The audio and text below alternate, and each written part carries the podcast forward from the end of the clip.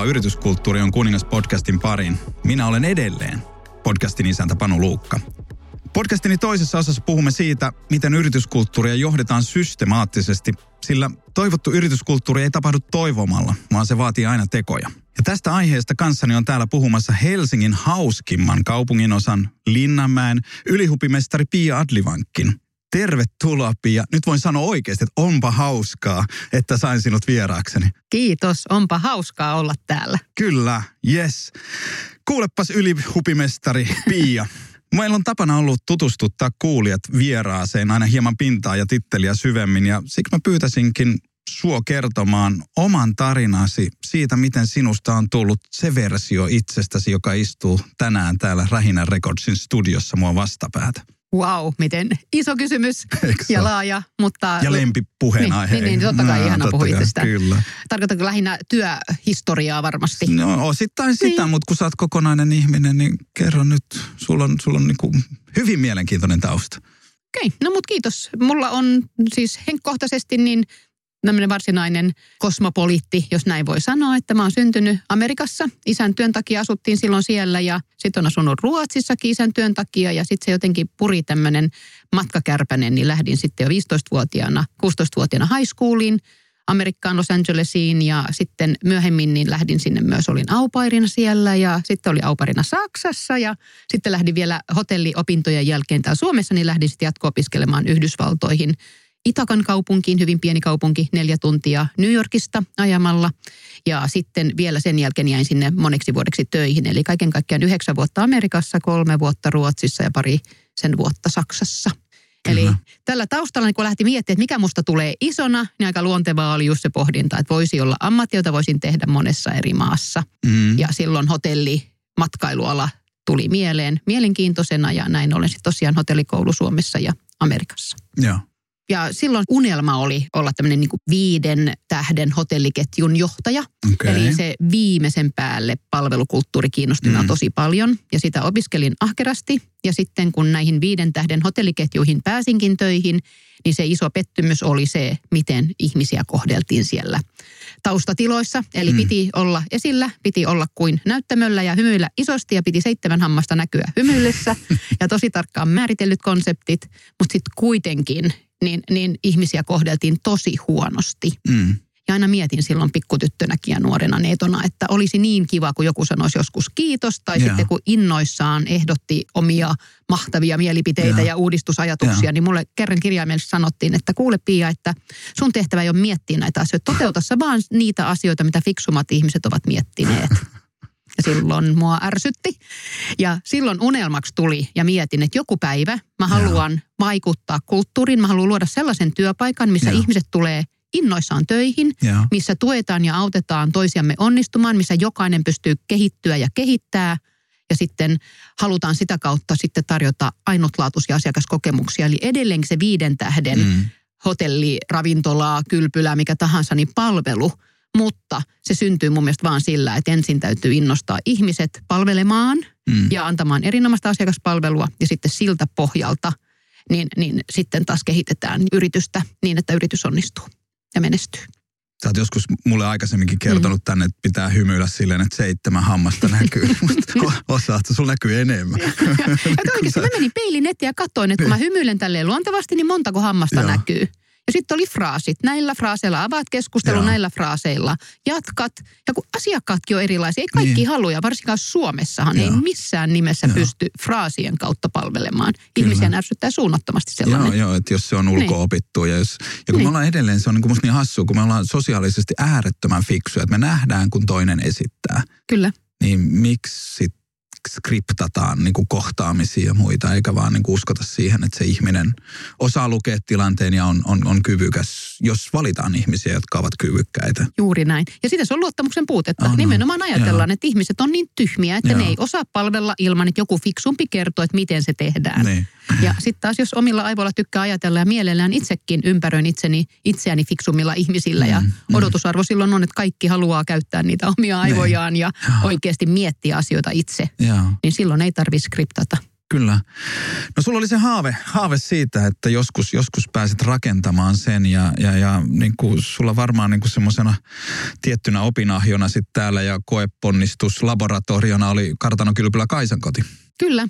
Joo, lähdin ihan määrätietoisesti hakemaan yksityistä hotellia, ää, jossa pystyisin itse vaikuttamaan ja, ja ilokseni, mutta palkattiin silloin sinne toimitusjohtajaksi, Kyllä. jossa sitten, kun se oli pieni ja yksityinen, niin siellä ei ollut sitten konseptikirjaa valmiina. Se oli sekä hyvä että huono asia, koska sitten kaikki piti luoda itse. Niin. ja onnistuttiin siellä muutamassa vuodessa luomaan ihan mahtava kulttuuri. Mä oon edelleenkin todella ylpeä Joo. siitä, mitä me saatiin silloin aikaiseksi ja miten niitä asioita tehtiin. Joo. Toki oli paljon apua. Eräs herra Panu Luukkakin oli sitä matkaa matkaa silloin avustamassa ja, ja miettimässä, että miten näitä asioita tehdään, Joo. koska ei ole mitään semmoista valmiita skriptiä siihenkään, ei. vaan se tuli kokeilemalla ja ei. yrittämällä ja harjoittelemalla ja oppimalla. Joo. Mutta onnistuttiin rakentamaan sellainen kulttuuri, missä ihmiset olivat sitoutuneita ja innostuneita ja siellä oli vahvasti ihmisten perheet oli mukana. Me otettiin perheet mukaan, mutta perheet oli auttamassa talkootöissä. Että kun puita kaadettiin, niin meillä oli talkoot. Ja yeah. jos siellä piti päivystää pyhinä, niin siellä oli vuoron perä eri perheet päivystämässä. Ja yeah. se oli semmoinen kuin koti, oikeastaan niin semmoinen meidän oma yritys, että siihen kaikki sitoutui. Yeah, että on yeah. tosi ylpeä siitä, mitä sinne rakennettiin. Se oli mieletön tarina ja mehän tosiaan, me olemme tutustuneet siinä hetkessä, kun, kun silloin sitten myös ilmoitit organisaation, ei oltaisi varmaan osattu Great Place to Workista soittaa ei varmaan. Ka- Kartanokylpylä Kaisan kotiin, että mitäs jos osallistuisitte tällaiseen tutkimukseen, Suomen parhaat työpaikat tutkimukseen, mutta se oli sulle silloin tärkeää rakentaa se hyvä työpaikka ja osallistuitte ja neljä kertaa pääsitte Suomen parhaiden pienten organisaatioiden tai työpaikkojen listalle ja se on kova suoritus. Mikä se teidän korkein sijoitus oli? Oltiin joka vuosi, eli neljä vuotta, niin Kyllä, neljäntenä. Neljäntenä. Kyllä. Ette enää viidettä uskaltanut, sitten olisi tullut viides tilaa. Eikö mä lähdin sen Jaa. kolmannen vuoden jälkeen Kyllä. ja sitten vielä tehtiin Jaa. se niin kuin tavallaan loppumittaus ja sen jälkeen tätä ei enää sitten haluttu jatkaa. Joo. Ja nykyään Kaisan koti tunnetaan Bakpyyn kartanona, että, että siellä, siellä uudet tuulet puhaltaa ja edelleen kaunis pohjoisespoolainen miljö Kyllä. ja varmasti hyvä ruoka ja muutoin. Mutta Kaisan kodista sitten tuli kutsu pikkasen niin kuin erilaiseen ympäristöön. Eli, eli Linnanmäen toimitusjohtajaksi, mutta saat tituleeraat ja organisaatio varmaan tituleeraa sua tosiaan ylihupimestarina, niin mikä oli toimeksianto Linnanmäellä?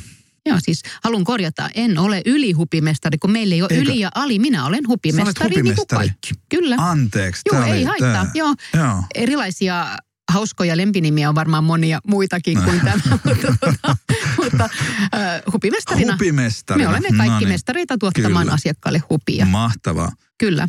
Ja, ja tota, toimeksianto siis, lähdin itse hakemaan jotain muuta, kun Joo. oli sitten ollut pitkän Kaisan kodissa ihana paikka, mutta kahdeksan vuoden jälkeen niin tuntui, että jotain muuta Joo. ehkä voisi vielä. Joo. Ja kun näin sitten Hesarissa, näin työpaikkahakemuksen, missä haettiin sitten Linnanmäen toimitusjohtajan, jotenkin mm. tuntui mm. kutkuttavalle, että se olisi jotain ihan uutta. Ja Joo. laitoin hakemuksen ja sitten kolme kuukautta myöhemmin sain sitten kutsun kyllä. siinä vaiheessa, mutta itse kyllä sain ihan hakea, että ei sieltä metsästä mua löydetty.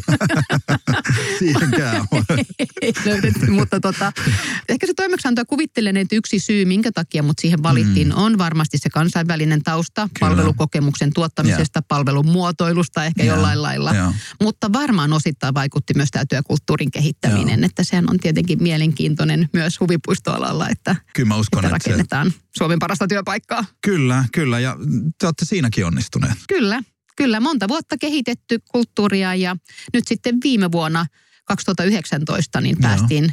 Suomen parhaat työpaikat listalle eli, eli Great Place to Work listalle. Ja me ollaan kolmas huvipuisto maailmassa, okay. joka ikinä on missään wow. maailmassa ollut siis näillä Joo. listoilla. Ja Joo. osa syy, että se on niin vaikeaa, on tietenkin, kun on niin paljon kausiorganisaatiota, Joo. niin Joo. se kulttuurin rakentaminen tavallaan aloitetaan joka vuosi alusta. Se on, se on tosi haastava ja puhutaan, puhutaan siitä Joo. vielä myöhemmin, koska se on tosi kiinnostavaa, että, että, että kun teillä on noin 70 niin kuin vakituistyöntekijää, eikö vaan? Ympärivuotista kyllä. Joo, Joo. ja sitten paljon teitä kesällä on Semmoinen kuusi ja puoli sataa Ku... tulee päälle. Prosentuaalisesti aika iso lisäys siihen. Se on, se on ihan mieletön ja jos oikein on ymmärtänyt, niin just nyt on kesätyö, tätä ei voida enää mainostaa kesätyöpaikka hake, niin kuin hakijoille, että just on mennyt kiinni. Paljon tiedät, onko sulla tietoa paljon te saatte hakemuksia? Joo, kyllä meillä on semmoinen vähältä 2000 okay. on tänä vuonna, joista puolet on alaikäisiä, eli alle 18-vuotiaita. Okay. se on semmoinen unelmatyöpaikka nuorille. On, ja on. vaikka me lisättiin nyt nelinkertaistettiin alaikäisten määrä, jota me Joo. tullaan rekrytoimaan, niin okay. ikävä kyllä kuitenkaan ei ole enempää kuin se semmoinen 30-40 paikkaa. Eli, eli tota, suhteessa niin, niin on vaikea päästä. Oh, mutta se on, se on mieletön, varmasti mieletön kokemus. Ja tosiaan palataan tuohon noin, mutta mut nyt tosiaan te olette viime vuonna päässeet Suomen parhaat työpaikat listalle ja nyt jännitetään, kun me tätä tässä helmikuun alussa nauhoitetaan, niin vielä ei ole tietoa, miten kävi, mutta se selviää ensi viikolla. Kyllä, että, ensi että viikolla ollaan... on taas joo, joo. gaala ja siellä selviää, että ketkä niin. sitten pääsee listalle. Mutta mm.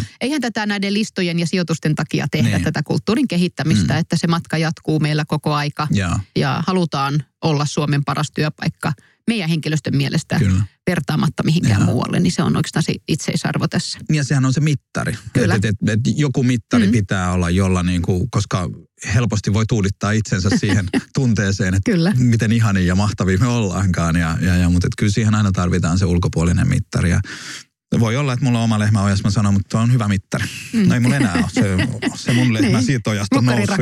mutta on kuitenkin lukkarirakkaus. Kyllä.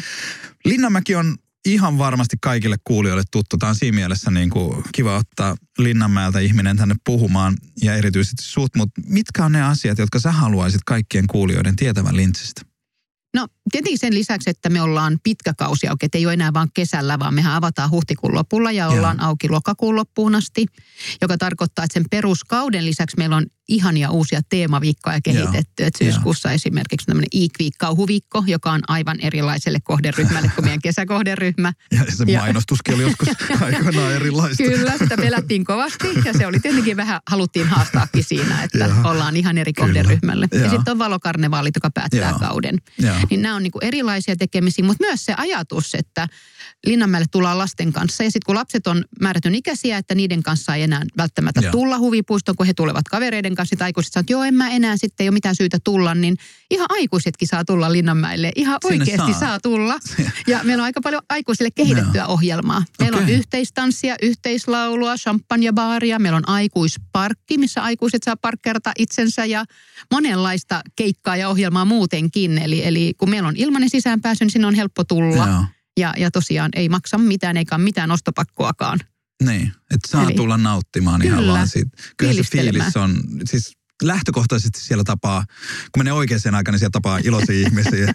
Loppuvaiheessa, kun ne väsyneet lapset viedään pois, niin voi olla erinäköisiäkin tunnelmia, mutta kyllähän se on paikka, jossa pitää käydä. Et että on, se, on se, se ainutlaatuinen Suomessa siinä mielessä, että se miljö on niin kaunis, kun se ei ole millään parkkipaikalla rakennettu. Ei, ja yritetään kovasti muutenkin panostaa just istutuksiin ja kasvillisuuteen Joo. ja teemotukseen. Ja, ja meillä on ihan mahtava intohimoinen tiimi, joka mm. koko aika miettii Joo. sitä, että on tämmöinen visuaalityöryhmä, joka mm. miettii huvipuiston visuaalisuutta.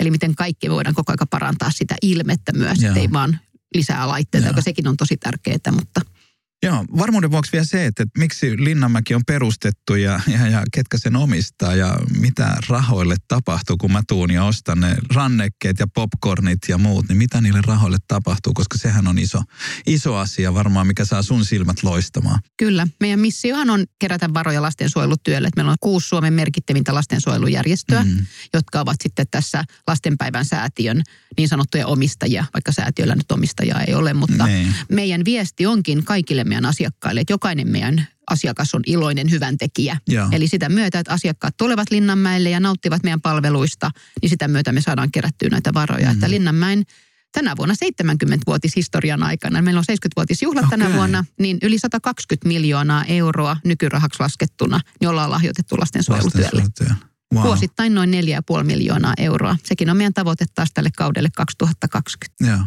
se on iso juttu. Se on hieno juttu. Kyllä. Ja, ja niin kuin varmasti vaikuttaa siihen, että, että miten teidän ihmiset tekee työtä, kun, kun on, on tämä ylevä päämäärä siellä, siellä taustalla.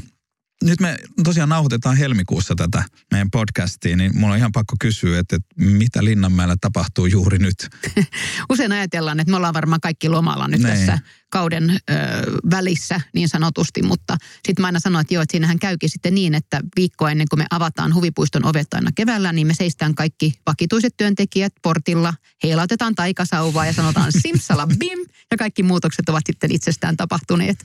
Eli meillähän on oikeastaan niin kuin kiireisintä aikaa on tässä kauden ulkopuolella, ja, ja tällä hetkellä niin meillä on juuri rekrytointiprosessi mm. vaiheessa, että se hakemusten sisäänjättöaika päättyi Joo. viime viikonloppuna, ja nyt sitten siitä vajasta tästä parista tuhannesta hakemuksesta karsitaan meille ne oikeat hupimestarit.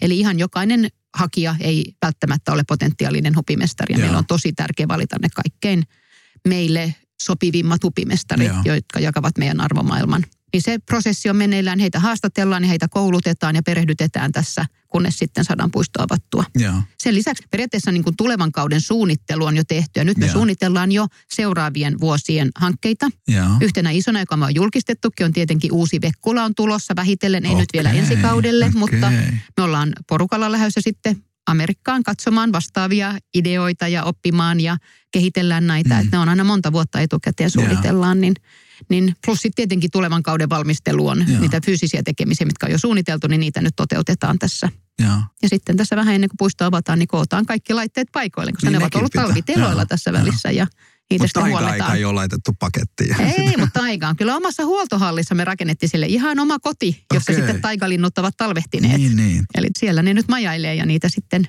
hierotaan ja putsataan ja valmistellaan sitten tulevia lentoja varten. Mm. Tässä on oma lehmä ojas, kun mä kysyn tämän, mutta et mitä uutta on tulossa kaudelle 2020? Se on tosi iso salaisuus. Me kerrotaan aina. Meillä on lehdistötilaisuus pari päivää ennen kuin kausi okay. auki ja silloin me kerrotaan okay. vasta tulevan kauden uudistukset. Mä en nyt ikävä kyllä voi sullekaan kertoa yhtään mitään. Hmm. On siis pakko tulla katsomaan, on pakko, pakko tulla, tulla paikan, paikan päälle. päälle. Ei, juuri ei näin. auta muu. Toi on, hyvä, toi on ihan hyvä tuommoinen strategia, että joo, että joo. tuu katsomaan, niin näet.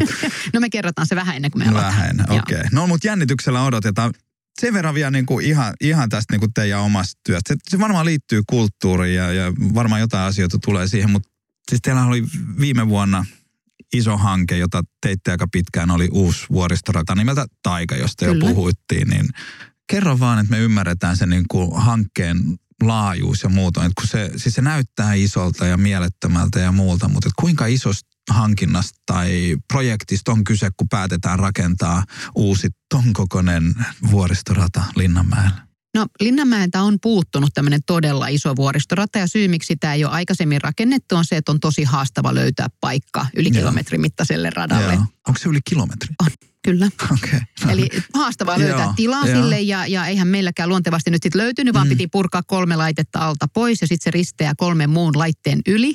Okay. Eli, eli siinä oli niin omat haasteensa, mutta tahtotasona on ollut jo pitkään, että meillä pitäisi olla semmoinen todella hurja Joo. iso profiililaite. Joo. Näin ollen sitten, kun me lähdettiin tätä pohtimaan, niin me haluttiin tehdä sitä paras mahdollinen. Okay. Ja me kierrettiin puolitoista vuotta pienen tämmöisen projektitiimin kanssa ja testattiin. Mm. Oltiin yhteydessä niin kuin maailman parhaisiin ratalaitevalmistajien ja kysyttiin, että missä on teidän mm. parhaat laitteet. Mm. Ja käytiin testaamassa. Ja Näet jokais... sitä vihreän kateuden. Arvaa, mitä mun teini-ikäiset tyttäret nee. koki, kun mä sanoin, no niin, mm. siitä lukioon ja äiti lähtee nyt kertaan maailmaa eri huvipuistosta. Kuvia lähetetään sitten perästä. Oh, ja se oli kyllä, se oli mahtavaa. Se oli tosi raskastakin. Mehän ollaan on. pitkiä 12-tuntisia päiviä ja pitkät lennot ja, aina paikasta ja. toiseen. Seli, Mutta seli. siitä huolimatta olihan se tietenkin okay. mahtavaa. No niin, no niin puolitoista vuotta siis Puolitoista vuotta haettiin ja määriteltiin niitä elementtejä, mitä ja. me halutaan. Ja sitten kun me oltiin määritelty, että nämä on ne parhaat elementit kaikista näistä eri laitteista, niin sitten me lähetettiin sitten valituille ratalaitevalmistajille, että hei tämmöinen laite, että osaisitteko suunnitella. Ja sieltä saatiin sitten kuusi eri tarjousta, ja. jotka me tarkkaan sitten käytiin läpi. Ja, ja pitkän valintaprosessin kautta niin sitten valikoituu tämmöinen Liechtensteinilainen Intamin joka sitten on yksi ihan huippuvalmistajia ja. maailmassa. Ja. ja heidän kanssa sitten lähdettiin kehittämään erilaisia rataprofiileja ja, ja sitten siitä lähdettiin rakentamaan pitkät suunnittelut ja lupaprosessit kaupungin kanssa. Varmasti. Että saatiin hyvää ja. yhteistyötä kaupungin kanssa kyllä ja.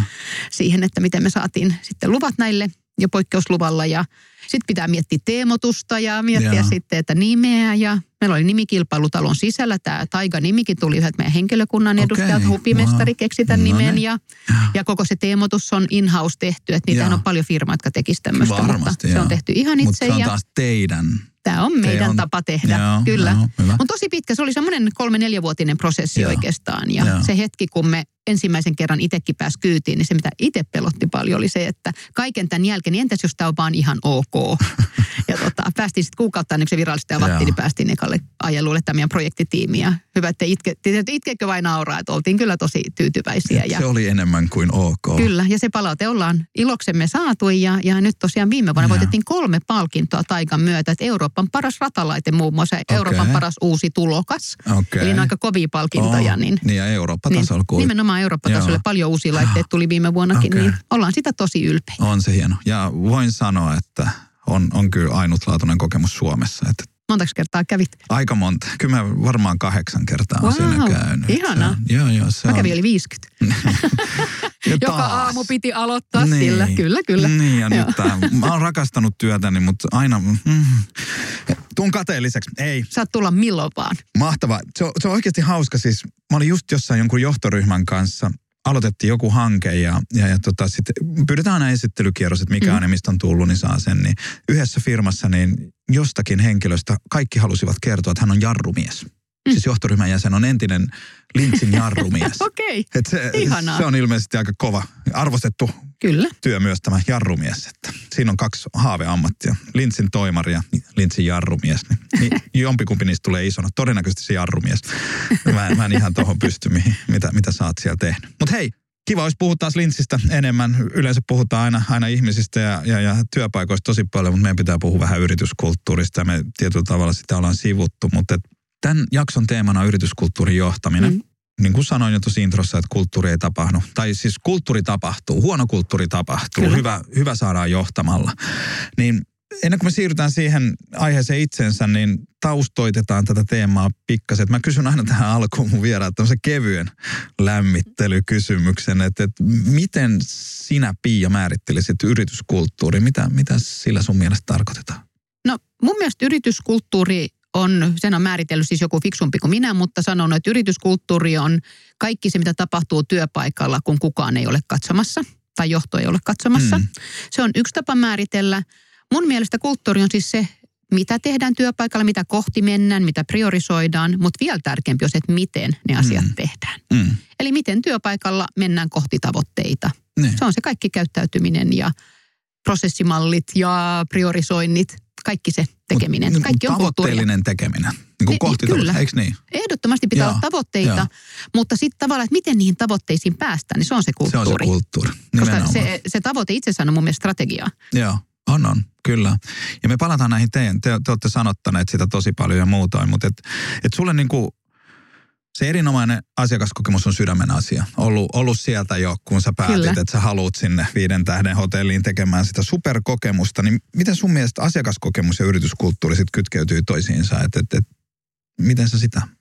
Mä uskon tosi, tosi vahvasti, että kulttuuri on sitä, että rakennetaan sitä intohimoa henkilöstössä, meidän hupimestareissa, missä halutaan, että meidän hupimestarit kokee, että heihin panostetaan, heitä kuullaan, he voi vaikuttaa niihin asioihin niin kuin työssään, mitkä vaikuttaa heidän työkokemukseensa, heitä mm. kehitetään ja he pystyy kehittymään.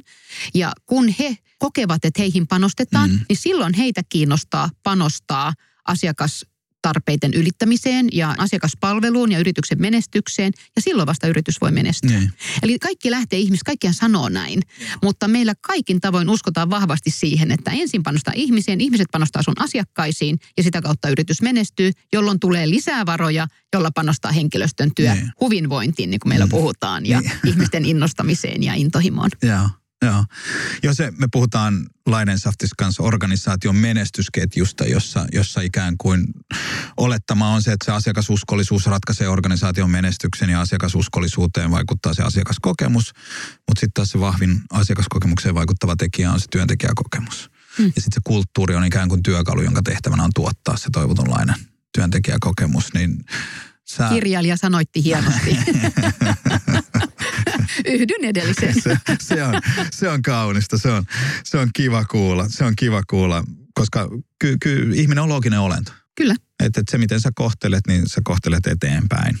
eteenpäin. Kyllä. Millainen kulttuuri Linnanmäellä on?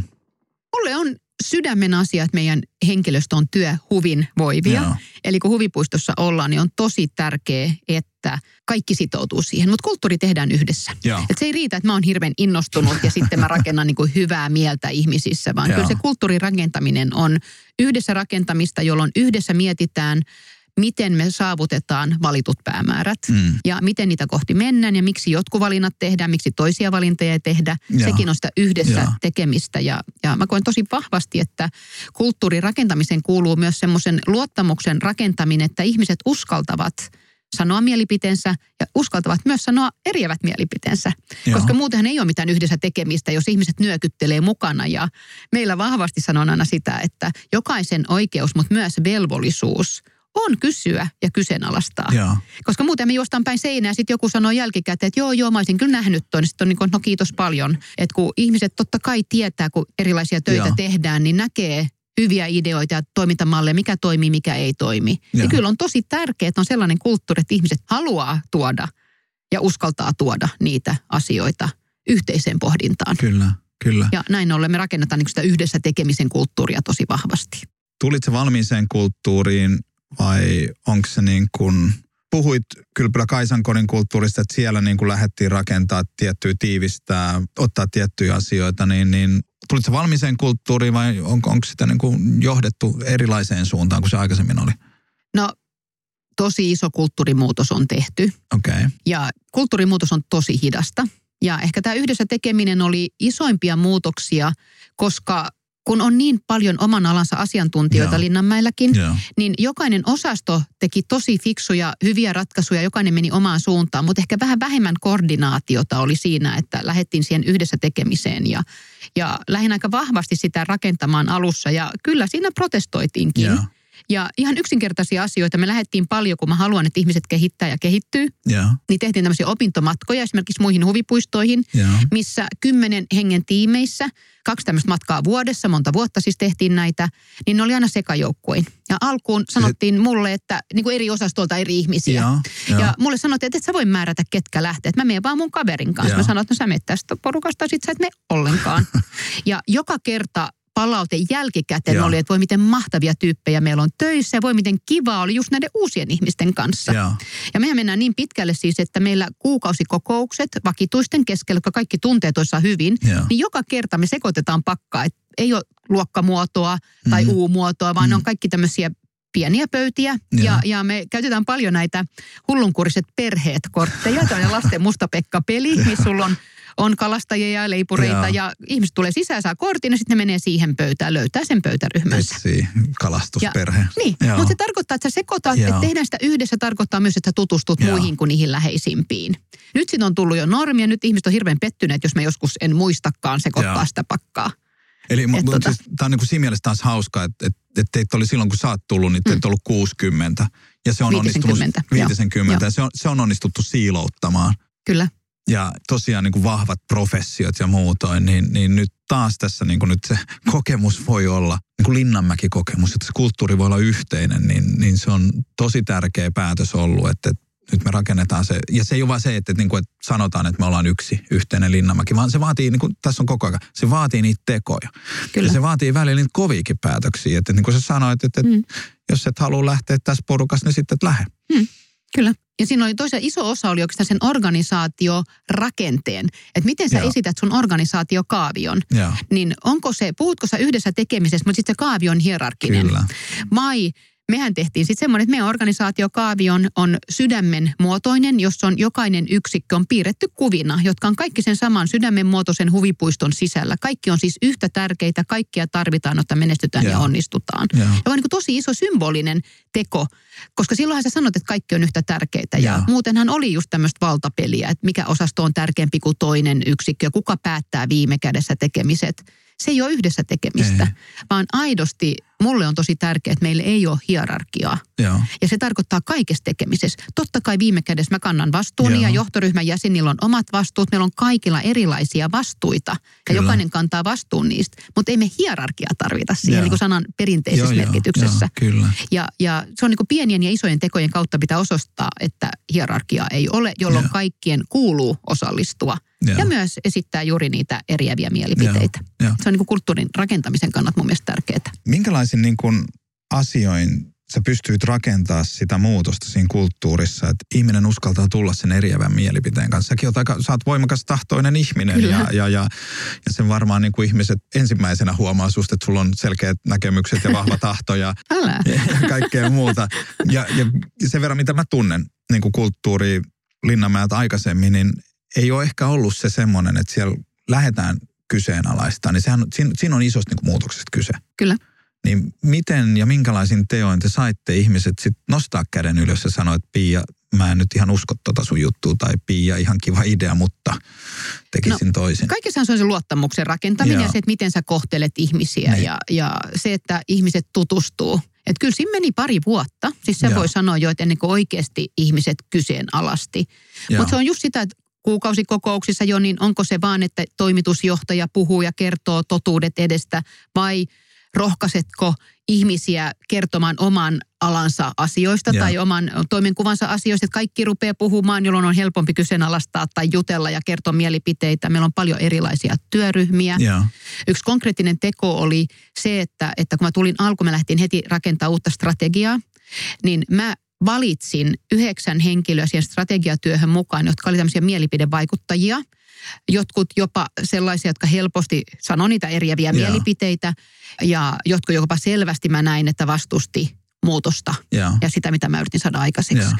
Ja kun me sitten tätä strategiatyötä tehtiin ja yhdessä sitten mietittiin, kun helposti tuli alkuun, että ei ole hyviä ideoita, niin mä sanoin, että no antakaa vaihtoehtoja. Siinä mm. ruvettiin juttelemaan. Ja sitten varmistin, että kuukausikokouksissa, kun me vietiin näitä niin kuin lopullhenkilöä niin kuin läpi niitä, niin aina en minä esittänyt, vaan he esitti. Ja kun nämä mielipidevaikuttajat esittää omina ideoinaan asioita, mm. niin sitten ihmiset niin kuin kiinnostuu niistä asioista. Mm. Kun me tehtiin strategiamuutosprosessi, oli hauska. Silloin mä pakotin siis nämä yhdeksän. Yeah, okay. hampain tuli.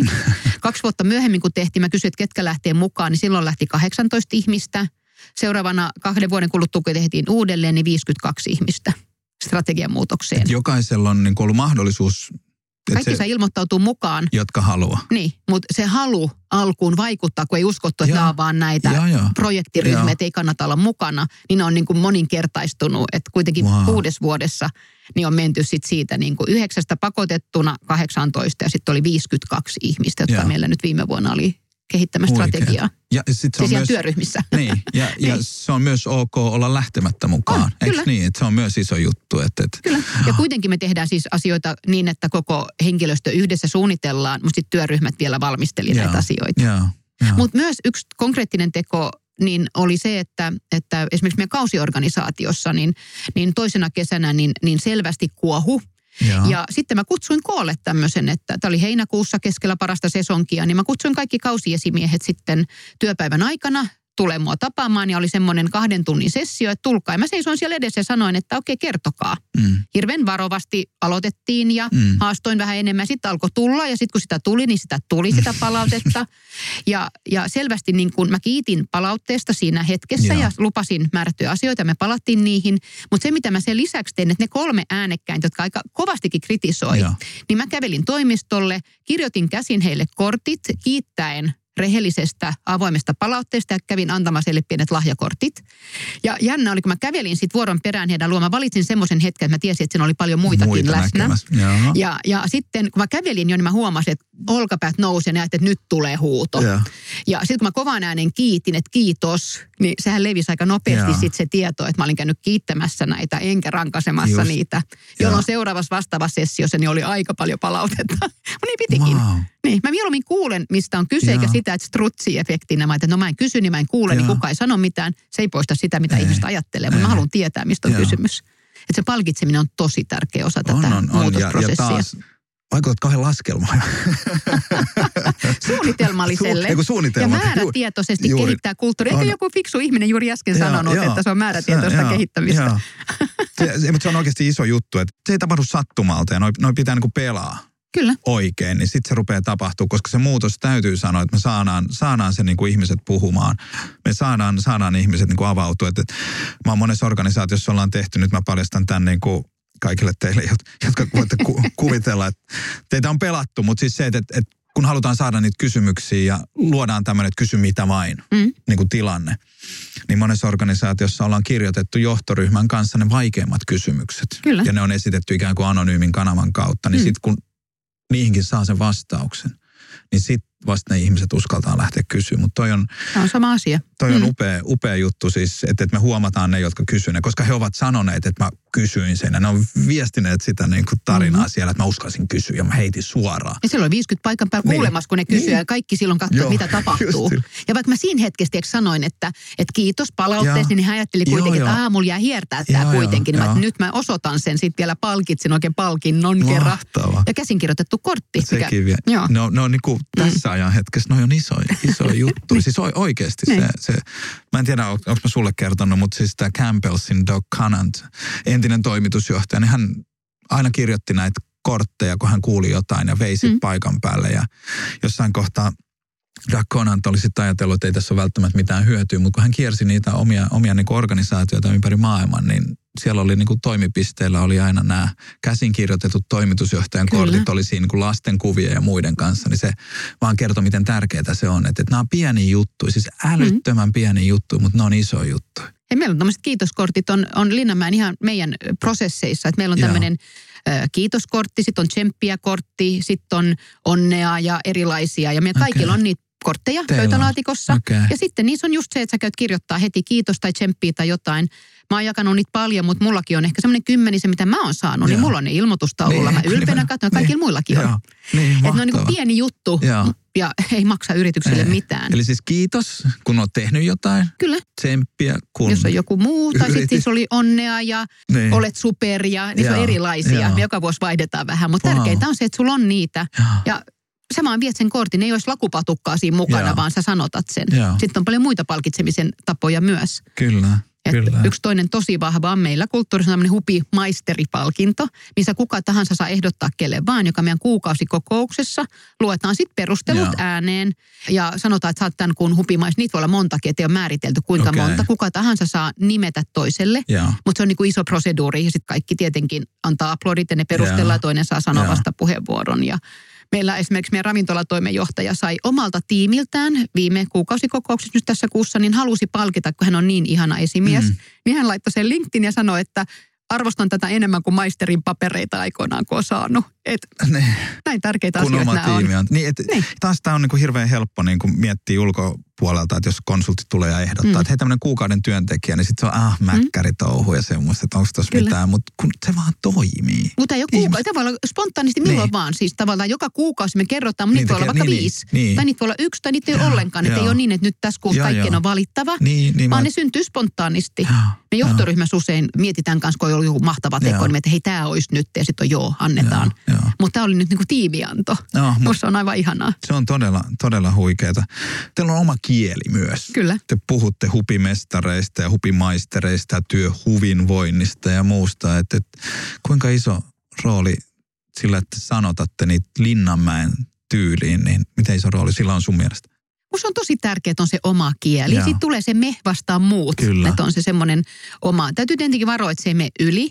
Ja, ja viisi vuotta sitten me luotiin tämmöinen asiakaspalvelukonsepti, missä Joo. määriteltiin just tämä hupimestari. Okay. Ja siihen tuli sitten hupimestari-ominaisuudet. Ja sitten mietittiin, että okei, että meillä on keski-ikä reilu 20, että kokeeko ne tämän tosi lapselliseksi, kun Joo. leikitellään. Meillä on piirretty myös, että nämä on kaikki tämmöisiä sarjakuvahahmoja Joo. tavallaan, Joo. millä me esitetään tätä. Niin, niin yllättävää on ollut, että se on otettu aivan älyttömän no. hyvin vastaan. Ja siitä on tullut semmoinen selvä yhteinen ymmärrys siitä, että mitä halutaan ja miten se haetaan. Ja, ja meillähän toistuu samat asiat. Meillä on missiot, visiot, arvot, strategiset kulmakivet, pelisäännöt, kaikki on sitä samaa kieltä mm. ja samoja asioita. Mm. Kun ei ne tarvi olla mitään muuta. Niin. Että niin itseisarvo ei ole keksiä niin kuin mahdollisimman Joo. monipuolisia eri, vaan valitset ne määrätyt asiat, mitkä organisaatiossa ja kulttuurissa on tärkeimpiä. Ja toista, toista ja toista. Joo tässä niin kuin lapaan laitoit hyvän syötön. Kulttuuri rakentuu tietyille niin kuin semmoisille peruskiville ja kulmakiville, mm. niin se jo sanoit, että teillä on missio, visio ja arvot, niin mitä sieltä nousee esiin, mitä, mitä niin kuin Se, mikä se teidän missio nyt on sanotettuna? Se missio on helppo. Siis me kerätään Nee. huvittelemalla hyvää lastensuojelutyölle. Mm. Eli se haluaa kertoa, että se, että me huvitellaan, me voidaan hyvin ja meillä Joo. on hauskaa, niin se auttaa siihen, että me saavutetaan meidän tavoite. Mutta myös se, että asiakkaat tulee huvipuiston huvittelemaan, jolloin meidän pitää luoda edellytykset sille, että heillä on hauskaa ja he Kyllä. haluaa tulla Kyllä. kerta toisensa jälkeen. Mä uskon, että on niin kuin aika silleen selkeänä ihmisille se, että, että, että miksi Linnanmäki on olemassa, mutta, mutta se, että, että se ei vaan jää sinne niin kuin latentisti jonnekin, niin miten, miten teettekö te sitä jotenkin, onko teillä asioita, joilla te teette siitä, niin kuin, että, että muistutatte ihmisiä siitä ja ylväästä tarkoituksesta? Ehdottomasti siis henkilöstölle. Niin. Kausi alkaa meidän isolla tämmöisellä orientaatiolla tai perehdytyksellä, jossa me velvoitetaan peräti, että kaikki uudet hupimestarit ja vakituiset, Joo. noin 700 henkeä on Peacock-teatterissa ja me Okei. avataan kausi sillä maaliskuussa. Joo. Ja siinä yhtenä isona osana on tämän merkityksen viestiminen kaikille. Ja, ja on ihanaa, meillä on viime vuosina meidän hallituksen puheenjohtajan paikalla ja kertoo, kuinka tärkeää tämä on. Mutta myös aina vuoron perään joka vuosi on joku meidän perustajajärjestöjen toiminnanjohtajista Okei. puhumassa kaikkien puolesta ja kertomassa, että mitä oikeasti tällä rahalla saadaan aikaiseksi, mitä viime vuoden rahoilla on tehty, mitä tulevilla rahoilla tehdään, jos se saadaan kerättyä. Joo. Kuinka Joo. jokainen hupimestari vaikuttaa siihen, että me voidaan auttaa perheitä ja lapsia Just ja näin. lastensuojelutyötä Joo. Suomessa. Että luodaan se merkitys, se Joo. alkaa niin kuin siitä. Joo. Mutta sitten oikeastaan meidän, me on luotu, kaikki on mallinnettu meillä, niin meillä on myös tämä, tämä johtamismalli mallinnettu, niin siinä Joo. keskiössä on aina missio. Meidän strategiassa keskiössä on missio. Joo. Arvoissa on keskiössä missio. Joo. Kaikki se missio on se, että mitä varten me tätä tehdään. Niin se on tosi tärkeä Joo. osa. Ja myös sit niinku se viestiminen on tosi tärkeä Se tosiaan, että muistetaan siinä arjessa aina. Että, Kyllä. että, että kun se ihan aina kesällä, niin vaikka työpaikkana on Linnanmäki, niin joskus saattaa vähän rystysket laahata, kun tulee sinne. Mutta Ei koskaan. Ei, on niin Ei koska on, me tullaan aina punaista mattoa pitkin innoissaan töihin. se on kaunista. Mutta siinä niin kuin oikeasti sit se iso juttu on se, että, kun muistaa, että miksi, miksi täällä ollaan. Niin, mutta se, kun monet organisaatiot mokaa siinä, että ne unohtaa kertoa sen, niin ne ajattelee, että kyllä ne ihmiset muistaa sen, niin se on tosi, tosi iso, että se niin kuin näkyy ja sitten muistutetaan ja että ne kärkihankkeet ja mitä Totta. ikinä siellä onkaan, niin näkyy. Jos tämä niin kuin huvittelemalla hyvää lastensuojelutyöllä on se, miksi te olette olemassa, niin mihin tämä on menossa tämä teidän organisaatio? Että Onko teillä, oletteko te sanottanut vision? Joo. Ja visio on monta tapaa miettiä visio ja joskus ajatellaan, että se on sitten se, mitä ei ikinä oikein voi saavuttaa. Että se siintää tosi kaukana tuolla horisontissa ja sitä kohti yritetään mennä. Nee. Itse näen, että se visio on se, että mitä sä mietit aamulla, kun sä menet töihin, niin mitä varten sä meet sinne. Mhm. Simon Sinek sanoo se just cause, mutta siinä niinku idea on se, mikä saa sukat pyöri sun jalas, kun sä mietit työtä. Joo.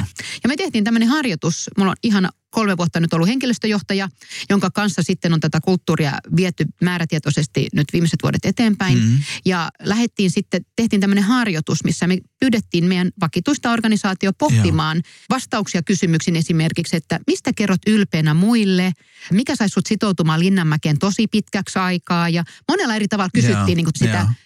Ihmisen innostus, missä syntyy se intohimo Linnanmäkeä kohtaan. Ja sitten kun me saatiin näitä eri vastauksia, kaikki kirjoitti postit lapuille niin monta kuin ne keksi ylipäänsä ja sitten me ryhmiteltiin niitä, niin ne itse asiassa viiden eri otsikon alle saatiin vedettyä yhteen josta missio on tietenkin yksi, se Joo. ohjaa meitä kaikkia. Mutta Kyllä. sen jälkeen meidän visio kertoo siis ne muut sanat. Ja yksi iso on tämä yhdessä tekeminen, okay. mitä on tässä painottanut tosi paljon. Eli se, että me varmistetaan, että me tehdään tiiminä ja kaikki pystyy vaikuttaa itselleen tärkeisiin asioihin. Mm. Mutta myös se yhdessä tekeminen on vahvasti, halutaan varmistaa, että asiakkaille löytyy erilaisia yhdessä tekemisen muotoja. Että jos et halua käydä laitteissa, niin voit Mm. myös tehdä muita asioita Mm. huvipuistossa. Mutta se yhdessä tekeminen, sitten on intohimo. Tässä käytetään Geri Hamelin pyramidia. Me käytetään paljon sitä, että kuinka tärkeää on se, että ihmiset innostetaan intohimoisesti suhtautumaan Joo. töihin ja saavuttamaan asioita. Joo. Eräs yrityskulttuuriguru Panu Luukka on mulle ensimmäisen kerran tämän Hamelin pyramidin esittänyt ja se on meillä kaikissa Joo. koulutuksissa ja materiaaleissa, koska mä koen, että se on tosi tärkeä, mutta se Se intohimo on tarttunut meille, että me puhutaan Mahtavaa. intohimosta. Mahtavaa. Ja sitten se jatkuva kehittäminen ja Joo. kehittyminen, koska eihän yritykset itsessään kehity, ellei joku kehitä. Mm. Ja miten me voidaan kehittää, jos ei me itse kehitytä. Mm. Ja sitten kuitenkin lopputulemana me halutaan herättää voimakkaita tunteita, niin meidän visio näin pitkän selityksen Joo, kautta joo. on yhdessä intohimoisesti kehittäen rakastetuinta huvipuistoa. Eli yhdessä intohimo, kehitys ja sitten se rakastetuin huvipuisto Mm. meidän itsemme mielestä, henkilöstön mielestä rakastetuin työpaikka, mutta asiakkaiden mielestä se kaikista rakastetuin huvipuisto, minne tullaan Mm. kokemaan ihania asioita sukupolvesta toiseen. Se oli hyvä tarina siihen ja se niin kuin tuli aika silleen helposti, että mm. tuntuu, että se on niin kuin, se on syvällä siellä sun sydämessäsi. Ja, on, ja, henkilöstö, nyt kun joo. päivitetty strategia, niin on puhuttu tästä visiosta, pitäisikö mm. päivittää, niin tämä on meidän henkilöstö sanoo, että ei, tähän ei saa koskea, yhtä sanaa ei saa muuttaa, tämä on just se. Ja tärkein tähän visiossa on se, että se innostaa. Ja, ja, ja. ja tämän kautta me mennään oikeaan Joo, suuntaan. Kyllä. Niin sitten jos miettii, että pitääkö siinä olla jotain muuta, ei tarvii. Tärkeintä on, että se innostaa porukkaa samaan suuntaan. Nimenomaan. Ja, ja se on meidän. Se, se on, just meidän, se, on joo, se ja se ei ole kenenkään visio. muun, vaan se on joo, vaan meidän. Joo, aivan Kyllä, mahtava. ja joka sanalla on merkitystä. Niin se selkeästi on. Kyllä. Nyt joku sanoo mulle, että no toihan on tyhmä visio, että, että toihan on jo saavutettu. Mä sanon, no ei. Kyllä mm. ihan on vielä ihan jokainen aina yhdessä, aina mm. kehittäen, mm. aina rakastetuin huvipuisto. Mm aina intohimo, niin ei se, on siinä no. vielä tekemistä. Mittaatteko te tota vision toteutumista tai sitä matkaa kohti Tosi visio? vahvasti. Ja. Meillä on kaikilla, meillä on yhteinen tämmöinen tulospalkkiojärjestelmä, jossa meidän kaikki vakituiset on mukana. Mutta sitten kaikilla päälliköillä, johtajilla on sen lisäksi, siis me mitataan sitä henkilöstön työtyytyväisyyttä, kun kaikki lähtee siitä. Ja, ja se on just tämän Great Place to Work-mallin ja. mukaan, mutta se voisi olla mikä tahansa malli. Ja. Sitten me mitataan joka päivä huvipuistossa asiakastyytyväisyyttä. Okay. Niin nämä molemmat mittarit on kaikkien tulospalkkion pohjana. Kolmantena okay. on kehitysprojekti. Meillä kaikilla Joo. on jotkut kehitysprojektit, joita pitäisi on selvästi määritellyt mittarit. Ja sitten okay. puolet on käyttökate, koska ensin Joo. pitää tehdä tulosta, jotta voidaan sitten jakaa Joo. siitä jotakin. Joo, se, niin, sekin. Tota, niin. Tekin joudut niin. ihan oikean rahankaan tekemään. Ihan, ja, ja tähän on just se, että vaikka on säätiö ja Joo. lastenpäivän säätiö, niin Joo. jos ei me tehdä tosi tiukkaa bisnestä, Joo. niin ei meillä ole jakaa sitä, sitä tulosta. Eli Joo. tämä pitää kaikkien myös ymmärtää, että sen työhyvinvointi tasapainotetaan koko ajan sen toiminnan tehokkuuden Kyllä. kanssa ja tuloksellisuuden Joo. kanssa. Joo. Onko te niin NPS tämä teidän? Mikäs, Kyllä. Missä menee Linnanmäen? 80. se on tosi kova. Siis kun sanotaan, että se on niin skaalaa miinus sadasta plus sata, kaikki yli plus 40 on kova, niin, niin 80 huikea, on viime vuoden huikea. NPS. Eli se on ollut 83 joo. tässä välissä myös. Okei. Okay. Ja kysymys, NPS-kysymyshän on, jos joku ei vielä, vielä sitä muista, niin on, että kuinka todennäköisesti suosittelisit Kyllä. huvipuistoa niin kuin kaverille tai niin siinä on niin kuin kaikki ne, jotka vastaa yhdeksän tai kymmenen, niin siitä summasta vähennetään kaikki ne, jotka ei suosittelisi. Niin. Ja sitten siinä on seiska kasi on niin kuin neutraaleja. Joo, joo Eli tota... se jaetaan. Että se, on, niin. se on tosi raaka. Oh. Toi, on, toi on ihan älyttömän hyvä. Tämä on koska, hyvä. Koska haasteenahan joo. teillä on se, että teillä myös tullaan niin kuin tosi korkein odotuksin. Kyllä ja korkeat odotukset, niin lähtökohtaisesti ne voi vaan jäädä toteutumatta, mutta toi kertoo, että, valtaosalla ne odotukset on toteutunut. Aivan. Niin, mehän kysytään meidän asiakastyytyväisyyskyselyssä NPS mitataan, mutta sen lisäksi Joo. me kysytään, että, että kuinka hyvin odotuksesi toteutuivat, Joo. niin 97 prosenttia vastaajista vastaa, Joo. että odotukset täyttyivät Joo. tai ylittyivät itse asiassa.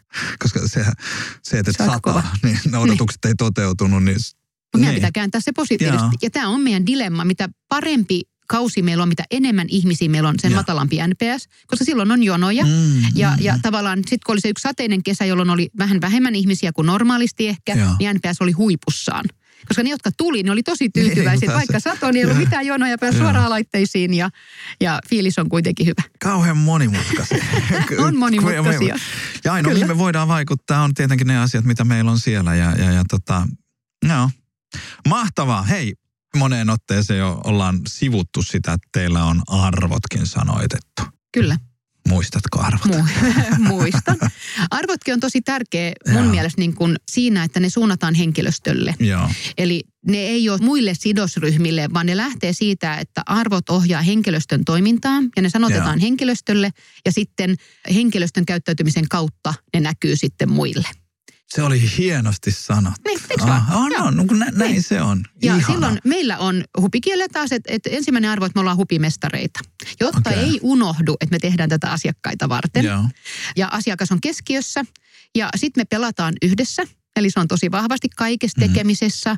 Talon sisäisesti kumppaneiden kanssa me aina varmistetaan, että me pelataan reilua peliä. Sitten meillä pitää olla jatkuva intohimoinen kehittäminen – Toistuu mm-hmm. samat asiat. Ja mm-hmm. sitten meillä on vastuullisuus, että hauskutetaan vastuullisesti ja turvallisesti. Niin, niin. Eli ne on myös niin kuin arvoja tässä Joo, kaikin tavoin, että miten kyllä. me toimitaan. Eli asiakas on keskiössä, me huomioidaan muut ja ollaan, pelataan niin kuin samaa peliä. Mm. Mutta arvoihin on myös määritelty sitten sen yhdessä pelaamisen kautta, että kaikilla pitää olla se rohkeus kysyä ja kyseenalaistaa. Joo, niin, niin ja se on intohimoinen mm. kehittäminen hän tapahtuu Nimenomaan. vaan kyseenalaistamisen kautta. Ja siksi ne on niin määritelty sitten vielä näiden alle. Ja meillä on siis kaikki meidän yrityksen pelisäännöt, jotka me siis yhdessä henkilöstön joo. kanssa luodaan. Selvät pelisäännöt, tiedetään mitä, mikä on sallittua tai joo. mikä on niin odotukset ja mikä käytös ei ole sallittua. Mm. Niin ne on näiden arvojen alle määritelty. Joo. Eli ne menee kaikkien niin, näiden neljän teeman alle. Kyllä. Ja sitten sit teillä oli tosiaan se hupimestarin niin kuin anatomia, tai miten se nyt voisi sanottaa, niin sekin on sanotettu. Ja se on taas meidän asiakaspalvelukonsepti. Joo. Ja siinä tosi tärkeänä osana tämän toin näistä viiden Joo. tähden hotelliketjuista, missä tarkkaan oli tosiaan määritelty aina, että miten palvella, millä Kyllä. fraasilla, montako hammasta näkyy. niin se on niin, kuin niin väärin, vaan meillä lähtee se hupimestarikonsepti siitä, että jokainen tulee omana itsenä töihin. Ja oma persona saa ja pitääkin näkyä, jotta se on aitoa. Kyllä. Mutta sitten me kuitenkin hupimestarille määritellään niin kuin anatomia, ja. joka kaikilla on yhteinen. Sitten meillä on hymysilmät, joka tarkoittaa okay. siis sitä, että hymy näkyy silmiin asti, Näin. me kiitetään ja toivotetaan hauskaa päivää. Ja tämä ihan peruskäytöstavat on niissä. Ja. Sitten meillä pitää olla pelinenää, kun asiakkaat on erilaisia, niin me ei kaikille tarjota samaa. Että jos sulla on äiti lapsen kanssa, haluaa ihan eri asioita kuin ehkä joku teinipoikajoukko, joka haluaa hurisalaitteessa käydä. Mm. Ja, mm. ja meidän täytyy osaa mukauttaa meidän palvelut. Myös pelinenää, jos asiakkaalla on reklamoi, niin miten me hoidetaan ne tilanteet. Joo. Ja sitten on tosi tärkeää tietenkin, että meillä on vinkkisuu, joka tarkoittaa, että me tunnetaan puiston palvelut Joo. ja osataan vastata kaikkiin Joo. kysymyksiin ja kertoa mitä on. Ja sitten meillä on turvakädet, jolla me aina varmistetaan okay. asiakkaan ja, ja, ja oma ja kollegan turvallisuus. Mutta niin kun, hmm.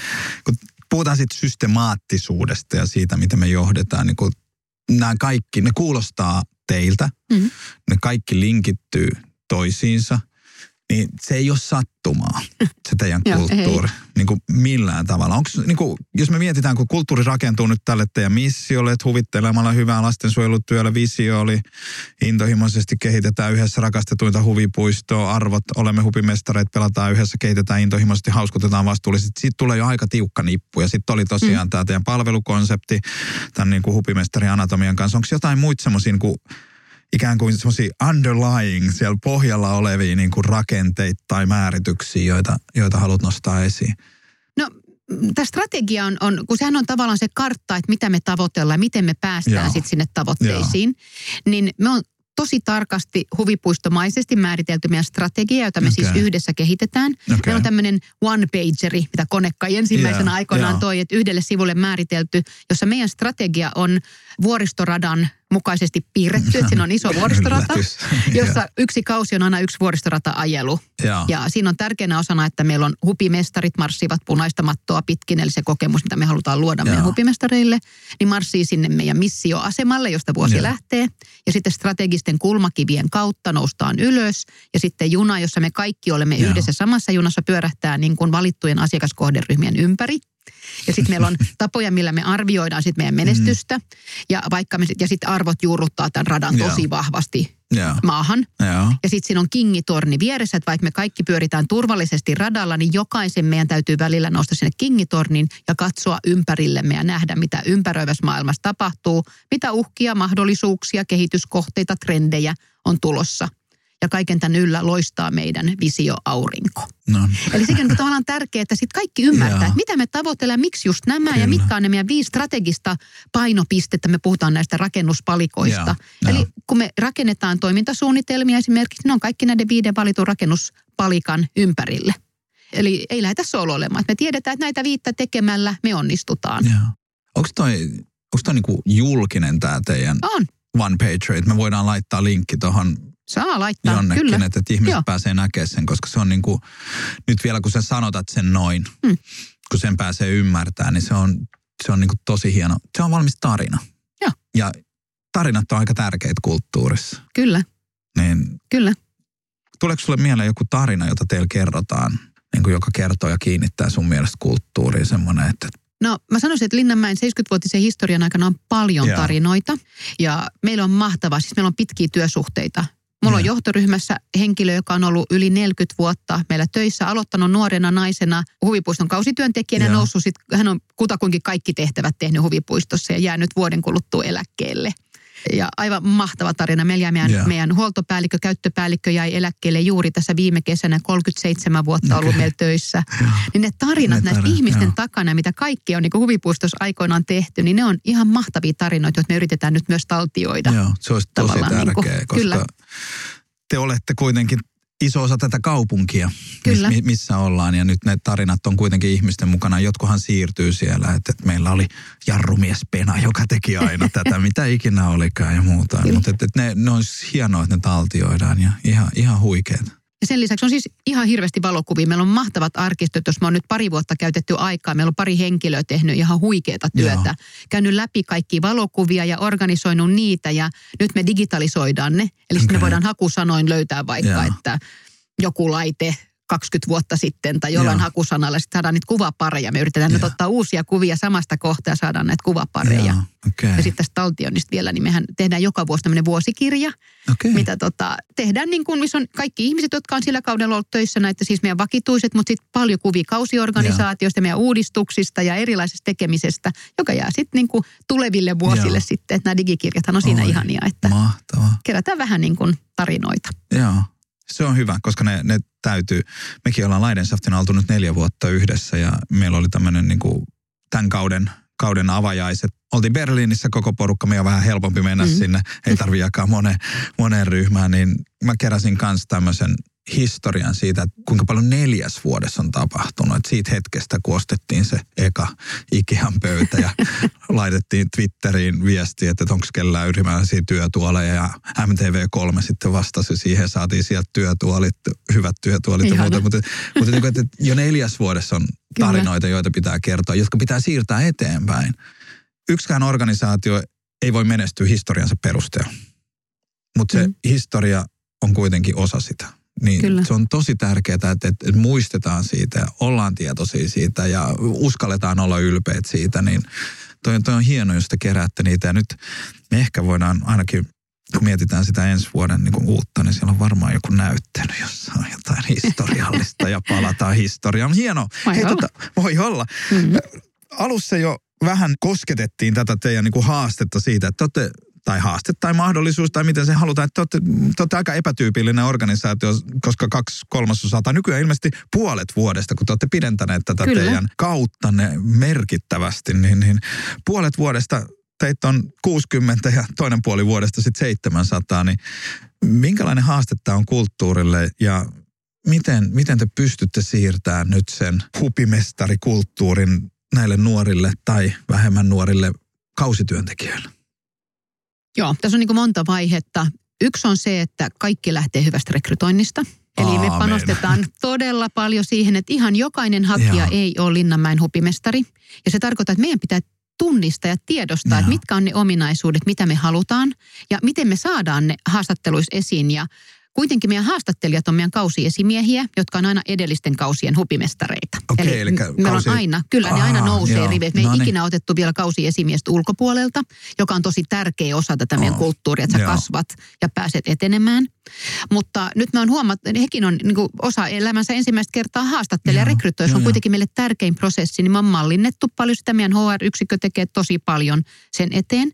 Mutta yksi hyvä tapa, mitä me nyt pari vuotta käytetty, on nämä ryhmähaastattelut.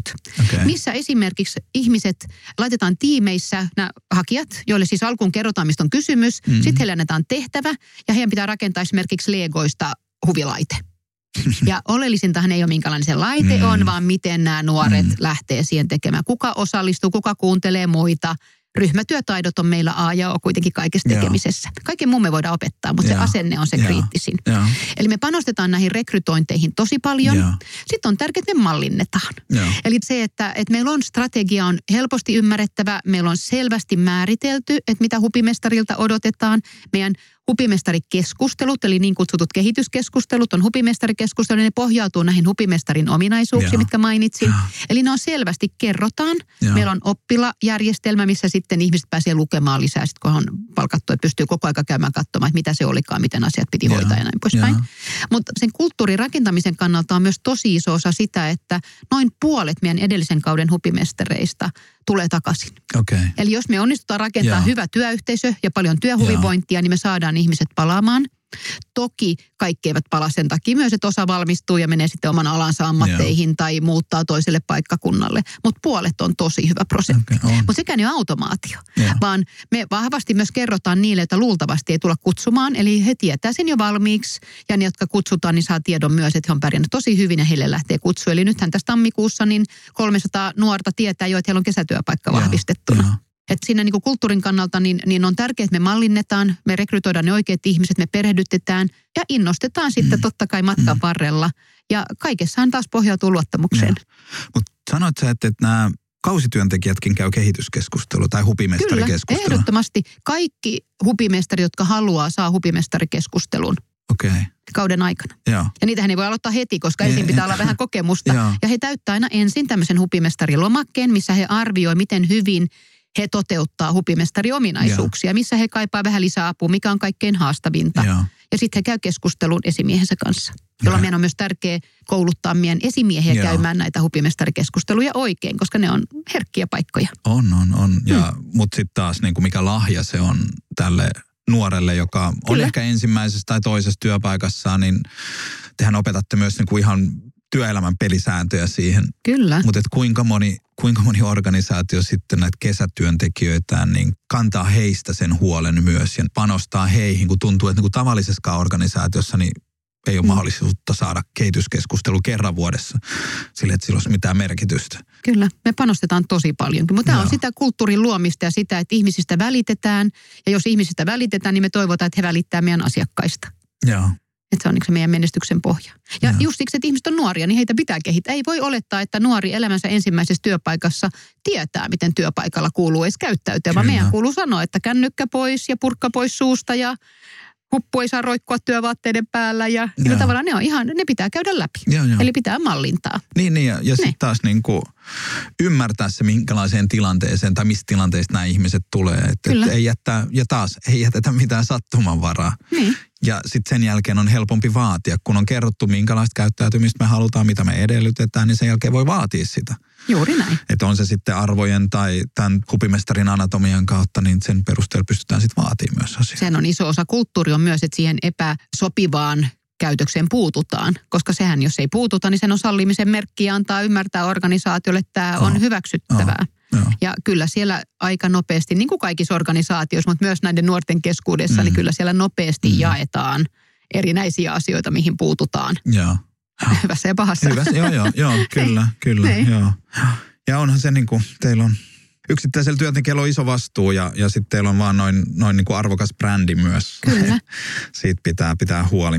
Ja sitten siinä on isona osana se, että kun meidän asiakkaat tulee huvipuistoon, niin kyllähän he, heidän päivä menee pilalle, jos he sais epäkohteliasta, epäystävällistä palvelua. Aivan. Eli kyllähän se täytyy kuitenkin olla olettamus, että kun Joo. asiakkaat tulee huvittelemaan, niin heillä on ihana päivä. Ja on vaikea vaatia nuorelta, jolla on paha mieli sen takia, että häntä kohdellaan huonosti, niin sitten nousemaan sen yli Joo. ja palvelemaan Aha. hyvin. Et peruspalvelu toki ihmiset pystyy toteuttamaan, mutta me halutaan, että se on niin kuin yli sen jolloin kaikki vaikuttaa kaikkeen. Kaikki vaikuttaa kaikkeen. Kyllä. Miten te, niin kuin, jos nämä kausiesimiehet on, on kanssa tosiaan, rekrytoidaan sinne teille, niin, niin minkälainen koulutus teillä on heille?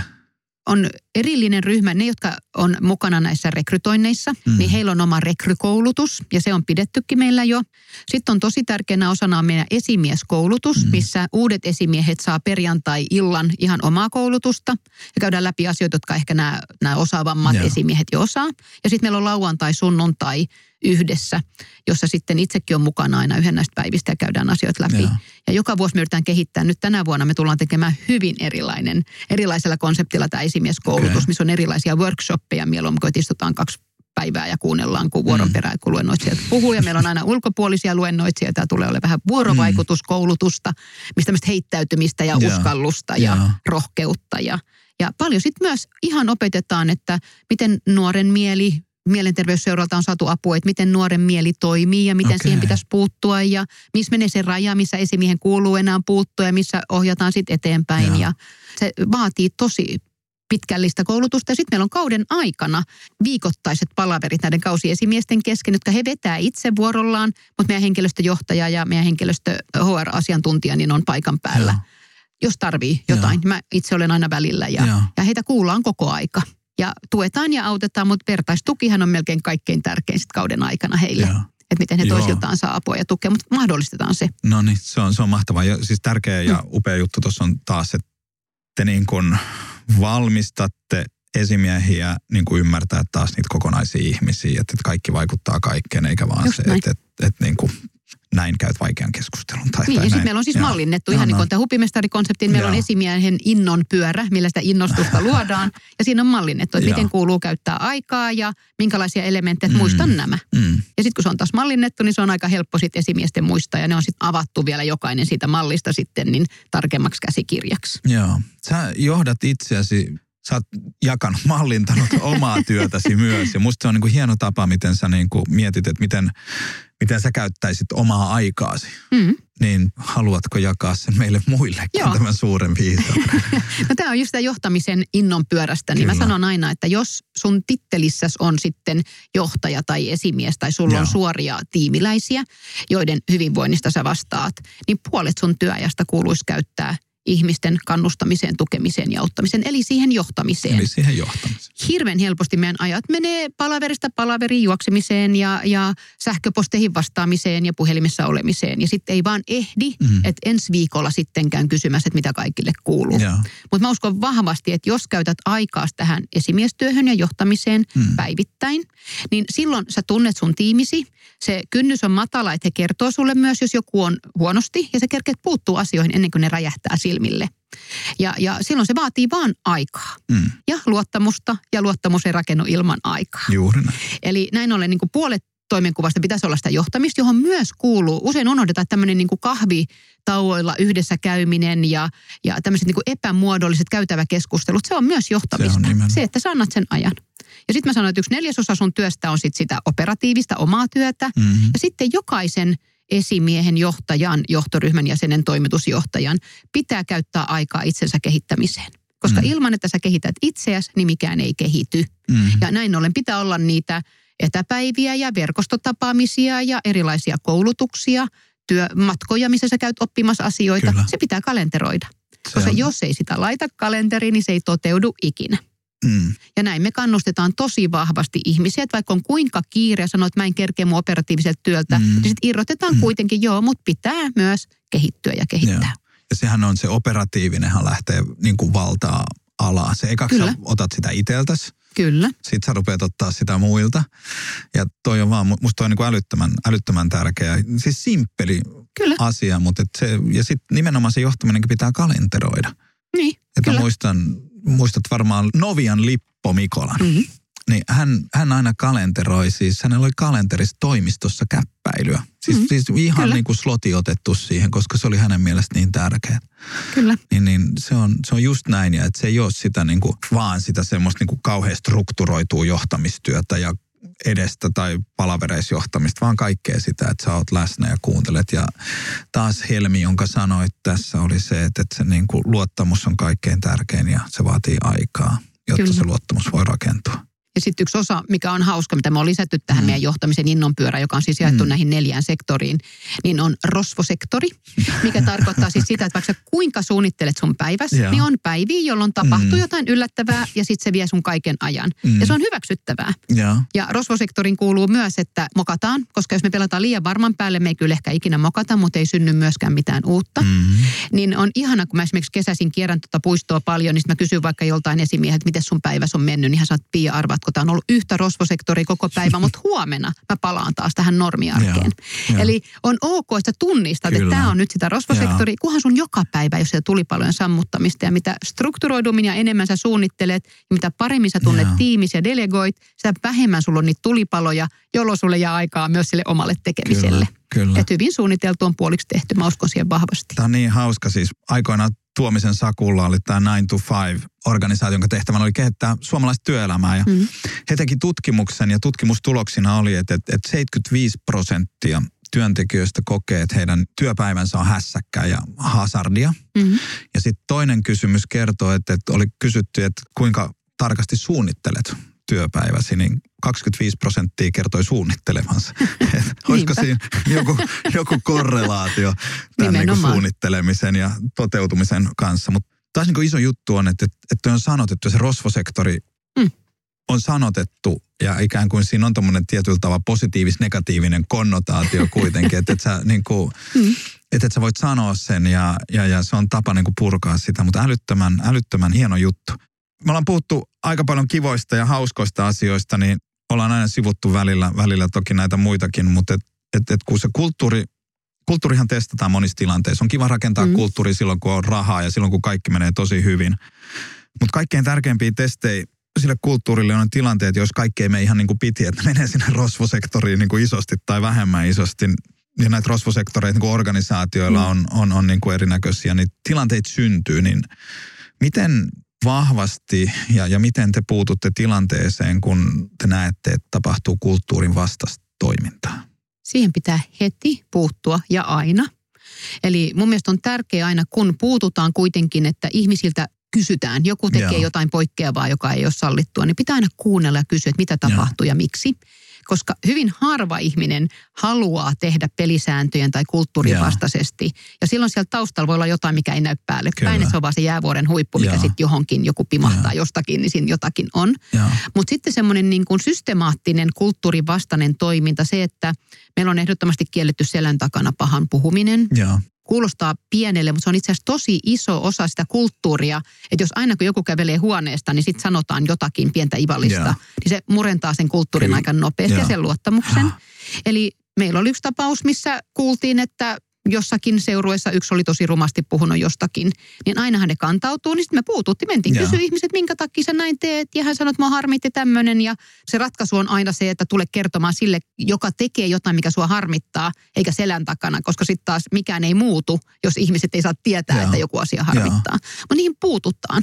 Ja vaikka sitten jotkut keskustelut, on, tai aina tietenkin pitää olla luottamuksellisin, tai kahdenväliset käydään, niin vaikka sitten kun päädytään johonkin ratkaisuun, niin vaikka ei kerrota, että tämä henkilö, niin on mun mielestä tärkeää, että viestitään, että on havaittu tämän tyyppistä, tämä ei ole sopiva ja tähän on puututtu. Ja.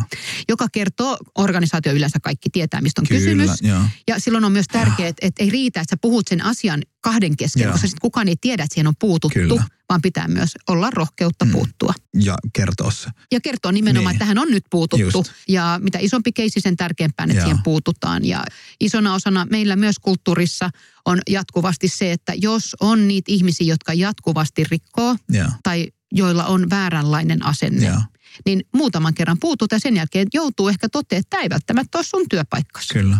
Eli ei voi, jos, jos sua ei kiinnosta ja susta tuntuu mm. höperölle tämä, mistä me puhutaan, mm. niin sitten kannattaisi olla jossain muualla. Niin, että jos tämä hupimestaruus nyt ei niin. innosta, että niin, on tämmöistä lapsellista touhua, niin, niin sitten niin. ei sit että täältä löytyy niin, ihmisiä, joiden näin. mielestä tämä on tosi siisti. Ja se me huomataan nyt, kun me panostetaan tosi paljon näihin rekrytointeihin. Että esimerkiksi vakituisia, kun palkataan, niin voi olla neljä vaihetta. Meillä usein on tiimi mukana esimiestään ja. rekrytoimassa. Ja. Meillä on tiimi aina...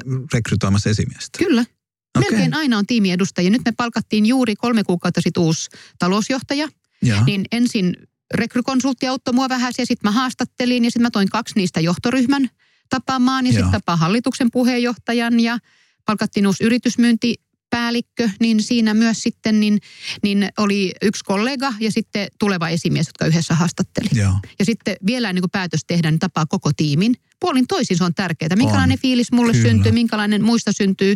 Ja sitten jos tiimi on ehdottomasti vastaan, niin sitten ei palkata. Joo. Eli me panostetaan siihen paljon. Ja silloin kun me onnistutaan, niin ihminen kun aloittaa meillä, niin kolme viikkoa myöhemmin sanoo, että musta tuntuu, että mä oon aina ollut mm. täällä, mikä on ihanaa. tai sitten... Joo jos se ei kolmen viikon kuluttua tunnu oikealle, niin ei se kyllä kolmen kuukaudenkaan kuluttua. Sitten siihen pitää puuttua. Joo. Siksi on koeaika. Joo. Ja niitäkin Just. on tehty. Joo. No niin. Näin se on. Se on taas tiukkaa johtamista. Rohkeutta ja, joo, joo, kyllä, joo, joo, ja se, se mm. tarvitaan. Se on kuule Pia silleen, että tämä rupeaa, pitäisi ruveta tekemään semmoisia kolmetuntisia podcasteja, niin saisi sais, niinku, sais kaiken puhuttu. No ei saisi ei sais sais läheskään kaikkea, niin. kaikkea, kaikkea puhuttua, mutta meidän täytyy ruveta vetää kuule yhteen tätä. Ja mulla on kolme vakkarikysymystä, jotka mä esitän mm. aina jokaiselle vieraalle. Ja tämä ensimmäinen on, mitkä on sun mielestä kolme tärkeintä asiaa, jotka pitäisi ottaa huomioon vahvan yrityskulttuurin rakentamisessa ja johtamisessa? Ensimmäinen on luottamuksen rakentaminen. Sille pitää ottaa aikaa, se luottamus pitää rakentaa, se pitää ansaita joka päivä. Mm. Ja se lähtee tietenkin, kulttuuri rakennetaan yhdessä, mutta kyllähän se lähtee aina johtajasta ja johtoryhmästä Kyllä. ja päälliköistä. Ja se luottamus pitää ansaita ja siihen pitää käyttää aikaa. Joo, siis Koska, ja nyt niin, luottamuksella tarkoitat niin. nimenomaan johdon, että ihmiset luottaa johtoon ihmiset luottaa johtoon, ne luottaa kulttuuriin, ne luottaa Kyllä. siihen, että yrityksellä Joo. menee hyvin, ne luottaa siihen, että työpaikat säilyy. Joo. Eli tavallaan semmoinen niin avoin, rehellinen keskustelu on Kyllä. mun mielestä tosi, tosi Joo. tärkeää. Joo. Ja semmoinen, että on sanojensa mittainen. Jos lupaa jotain, niin pitää sen, ja jos ei pysty pitämään, niin sitten menee anteeksi pyydelle selittämään ainakin, mutta ettei unohda. Joo pitää lupauksia. Semmoinen niin kuin peruskulttuuri pitää olla sen luottamuksen ympärillä. Yes. Ja nimenomaan niin, että myös rinnakkain niin kuin osastot toisiinsa ja koko kulttuurissa Joo. luotetaan, että muut haluaa mulle hyvää. Joo. Koska jos siellä on niitä, jotka ei halua, niin ne ei kuulu kulttuuriin. Ja muut kaikki haluaa toisilleen hyvää ja haluaa, että kaikki onnistuu ja menestyy. Toi on, toi on oikeasti vieto, että usko siihen, että muut haluaa hyvää. Hmm. Niin miten paljon se auttaisi organisaatiossa, kun joskus aina tulee se tunne, että myynti myy jotain ja sitten mm-hmm. niin kuin näin. Ja tu, lupaus, lupaus lunastusosasto, niin että jos meillä on se aito, aito usko siihen, että ne haluaa hyvää meille. Mm. Ja se suhtautuminen kaikkeen on niin erilaista. Kyllä, ja mä uskon vahvasti no niin. siis siihen, että se luottamus Kyllä. pitää olla, mutta se usko myös, että kaikki haluaa mulle hyvää. Just näin, no niin, luottamus oli ykkönen. Kyllä. Hienoa. No sitten toinen on se, että, että kulttuuri rakennetaan aina yhdessä.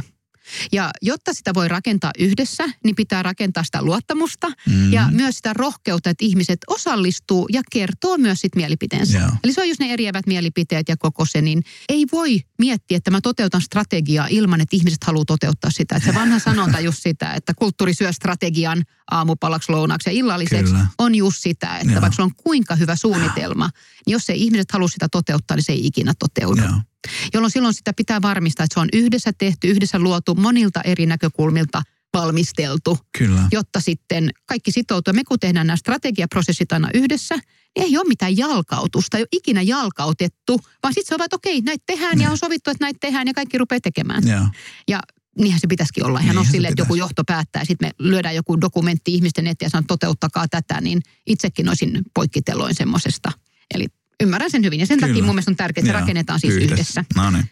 Ja kolmantena on se jatkuva viestiminen. Ja. Eli vaikka itse kyllästymiseen asti puhuu niistä samoista asioista, niin sitten pitää muistaa, että se on jatkuvasti viestiä yrityksille tärkeistä asioista – viestiä myös niistä poikkeamista, mistä puhuttiin äsken, viestiä onnistumisista ja palkita ihmisiä näkyvästi. Eli kaikin tavoin myös mm. sit tuoda julki niitä tarinoita ja asioita, Kyllä. jotka koetaan tärkeäksi, ja. jotta sitten se innostaa siihen kokonaisuuteen. Mutta myös yrityksen asioista viestiminen, ja. että ihmiset ymmärtää, mihin suuntaan ollaan menossa. Ja, ja onnistutaanko niissä tavoitteissa, mitkä on yhdessä asetettu. Kyllä. Niin nämä kolme no, sanoisin. Se, mm. Helppo. Aika isoja asioita oli toki nämäkin, mutta... no, joo, joo, mutta, mutta siis taas, niin. kun noin vaan pitää fokuksessa ja ohjaa sitä tekemistä noiden kautta, mm-hmm. niin silleen me johdetaan sitä, sitä niin kuin kulttuuria. No minkä neuvon sä antaisit sille Pialle, joka harjoitteli esihenkilönä johtajana olemista uransa alkuvaiheessa? Mitä sä toivoisit, että se nuori Pia, edelleen nuori siis tässä, kyllä, mutta kyllä, vähän nuorempi kiitos. vielä, vähän nuorempi Pia, niin, niin, niin olisi tehnyt toisen. No ehkä se suurin oppi on just se, että se luottamuksen rakentamiselle pitää ottaa aikaa. Mm. Et mä muistan silloin nuorena, kun ensimmäisiä esimiestöitä sain, niin mä hirveä suorituspaineet ja kova kiire oli toteuttaa ja varmistaa, että asiat toteutuu. Ja sitten varmaan käskytti. Mm. Vaikka nätisti, nätillä sanoilla, mutta se viesti oli kuitenkin, että teen mm. näin, jos et mm. tehnyt, niin sitten mä heristelin sormeani. Yeah. Niin se ajan ottaminen sille, yeah. että tutustua ihmisiin ja tietää, ketkä sun tiimiläiset on ja mitkä heitä motivoi. Ja vaikka tuntuu, että ei mulla ole aikaa siihen, mutta sitten kun sä teet sen oikein, niin sit sä et juokse kenenkään perässä enää pyytämässä, että ihmiset tekee asioita, kun ihmiset haluaa tehdä ja, niitä. Ja. Eli se on ehkä se kaikkein tärkein. Ja. Toinen iso osa on kärsivällisyys, jossa meikäläinen kyllä aika nopeasti halusi, että kaikki asiat tapahtuu saman tien. Ja oikeastaan siinä jatkuvasti kamppailen sen kanssa, mm. kun ihmisillä on eri tempot ja erilaiset tavat omaksua asioita ja, ja näin ihmiset on hyvin erilaisia. Kyllä. Ja tavallaan sen erilaisuuden hyödyntäminen jatkossa siitä, että on hyvä, että ihmiset ajattelee eri lailla. Nykyään johtoryhmässäkin sanon, että on tärkeää, että me ollaan erilaisia oikein velvoittanut niitä, jotka hitaammin ehkä etenee. Mm. Niiden tehtävä on vetää mua aina välillä ilmoista maan pinnalle ja sanoa, että harkitse vielä. Ja, Koska ja. mä innostun tosi helposti. Voi olla, että se mopo karkaa käsistä, että on tosi tärkeä Kyllä. osa niin kuin sitä, ja, ja. että ottaa sillekin aikaa. Mä sanoisin, että oikeasti aina se usko siihen, että ihmiset haluaa hyvää ja, ja että kaikki tavoitteet saavutetaan ja. yhdessä, niin ne on kyllä, kyllä semmoisia varmoja asioita. Kyllä. Niin. Ja tämä podcasti on periaatteessa, tämä on niin kuin kirjan ympärillä, niin, niin musta olisi niin kuin, mä oon jokaiselta vieraalta tulen kysymään kirjaan ja kirjallisuuteen liittyvän kysymyksen. Ja tämä kysymys on se, että, että minkä kirjan sä toivoisit, että mahdollisimman moni suomalainen yritysjohtaja lukisi? Nyt mun on siis pakko sanoa, että tämä ei ole edes mielistelyä, niin, niin Panu Luukka on kirjoittanut loistavan yrityskulttuuri on kuningas, joka varmasti näkyykin tässä näin. Ja silläkin niin loistava kirja kulttuurista, niin kuin perusasioista siitä, että miten sä lähdet rakentamaan kulttuurin kehitystä on aivan loistava kirja. Ja olen suositellut sitä monille ja ostanut Kiitos. johtoryhmällenikin tämän kirjan, eli sitä on käyty läpi. Kiitos. Se on tosi hyvä kirja. Ja sen lisäksi sitten on ollut kunnia olla Herra Luukan lukupiirissä, jossa sitten itse valitset niitä hyviä kirjoja, mm. niin sieltä on kaksi niistä noussut niin kuin mulle okay. tärkeimmiksi. Ja nyt nämä on, ne, nämä on se oikea vastaus. Ei, nämä on, kaikki kolme on oikea vastaus. Yksi on tämä Simon Sinekin Infinite Game, joka mun mielestä me juuri viimeksi tammikuussa tässä Jaa. nyt ollaan käyty sitä yhdessäkin läpi, mutta semmoinen niin kokonaisvaltainen isompi ajattelu siihen, että, että tavoitteet pitää luoda niin, että yritys on vielä seuraavat 70 vuotta esimerkiksi olemassa. Että ei, vaikka niin ajattelee, niin helposti ne tavoitteet luodaan kuitenkin niin, että me voitetaan ja ollaan parempi Kyllä. kuin joku muu. Ja silloin me ohjataan organisaatio mun mielestä väärille urille. Eli on älyttömän hyvä tämmöinen isompi filosofinen ajattelu, helppolukuinen hyviä esimerkkejä. Jaa. Hyvä kirja. Ja sitten kolmantena on kyllä mun yksi todella lempikirja on tämä Buckinghamin Nine Lies About Work, missä yhdeksän teesiä, jotka jokaisen niistä olisin ostanut automaattisesti, mm. näinhän se on, mm. kunnes hän kääntää ne päälailleen ja antaa hyviä esimerkkejä, että nämä tämmöiset perusteesit, niin itse asiassa ne voi ajatella ihan eri lailla. Ja yeah. mulle ainakin silmät ja korvat avautu Joo, tässä lukiessa siitä, että, että tavallaan miten vielä paremmin voi laittaa ihmisen keskiöön. Että se ei lähde yrityksen tarpeista, vaan ihmisten tarpeista. Ja kun sä ihmisiä johdat oikein, niin saadaan ihmeitä aikaiseksi. Joo. Eli Sainekin Infinite Game ja Buckinghamin Nine Lies About Work. Mä Panu Luukan yrityskulttuuri on kuningas. Oikeasti, kun sä, sä muistat, sä olit Pia, kiitos siitäkin, että olit Hesarin artikkelissa, jossa haluttiin käsitellä lukupiiriä, joka mulla on siis yritysjohtajille, jos me luetaan niin kuin johtamiseen liittyviä kirjoja, niin se oli niin hauska, kun se herätti sitten keskustelua ja jotkut tarkkasilmäiset lukivat, kun siinä oli kysytty, että mitkä olivat nämä, nämä viime mm. vuoden kirjat. Niin Mut pakotettiin tuomaan mun kirja, oma kirja sinne luettavaksi, että, että se olisi musta ollut vähän kornia, niin mun oli pakko, koska siellä, siellä osa jäsenistä sanoi, että he tulevat vain sillä perusteella uudelleen, että saavat, saavat arvostella mun kirjan. Niin, niin, niin, niin nyt tämä kuulostaa niin tuotesijoittelulta, kun sä kehuit tätä mun kirjaa. Mutta mä otan, mm. yritän olla epätyypillinen suomalainen ja kiitän ja olen otettu siitä, että sä valitsit sen kolmen joukkoon. Mutta tämä ei ollut siis kysymyksen pohjamainen tarkoitus teille kuulijoille tiedän tiedoksi. sen, varmasti. Ja sinä tiedät sen, mutta tiedän, nämä, tiedän. nämä muut, nämä mm. Tuhannet miljoonat ihmiset, jotka tätä kuuntelee, niin ei tiedä. Mä olin ihan varma, että kun hupimestari tulee paikalle, niin tästä tulee kiva keskustelu. Mä oon, mä oon älyttömän iloinen siitä, että miten avoimesti sä oot jakanut kaikkea sitä, mitä te olette tehneet. Ja mä aina niin kuin, mulla niin kuin menee semmoinen, niin jos kehrätä voisi, niin mä kehrään, kun mä kuulen tämän Linnanmäen tarinan, että miten systemaattisesti sitä on tehty. Se on esimerkki, organisaatio. Mä pidän peukkuja että ensi viikolla te saatte taas tunnustuksen tästä hyvin tehdystä työstä ja, ja, ja mä voin luvata Pia, että me tapaamme kesällä Linnanmäellä, jos ei taikan kyydissä, niin sitten jossain muualla. Et, et, on hienoa, että, että, että meillä on hyvin hauska kaupungin osa tässä, tässäkin kaupungissa. Kiitos vierailusta, kiitos, että tulit ja kiitos, että olit niin avoin kuin sä aina olet.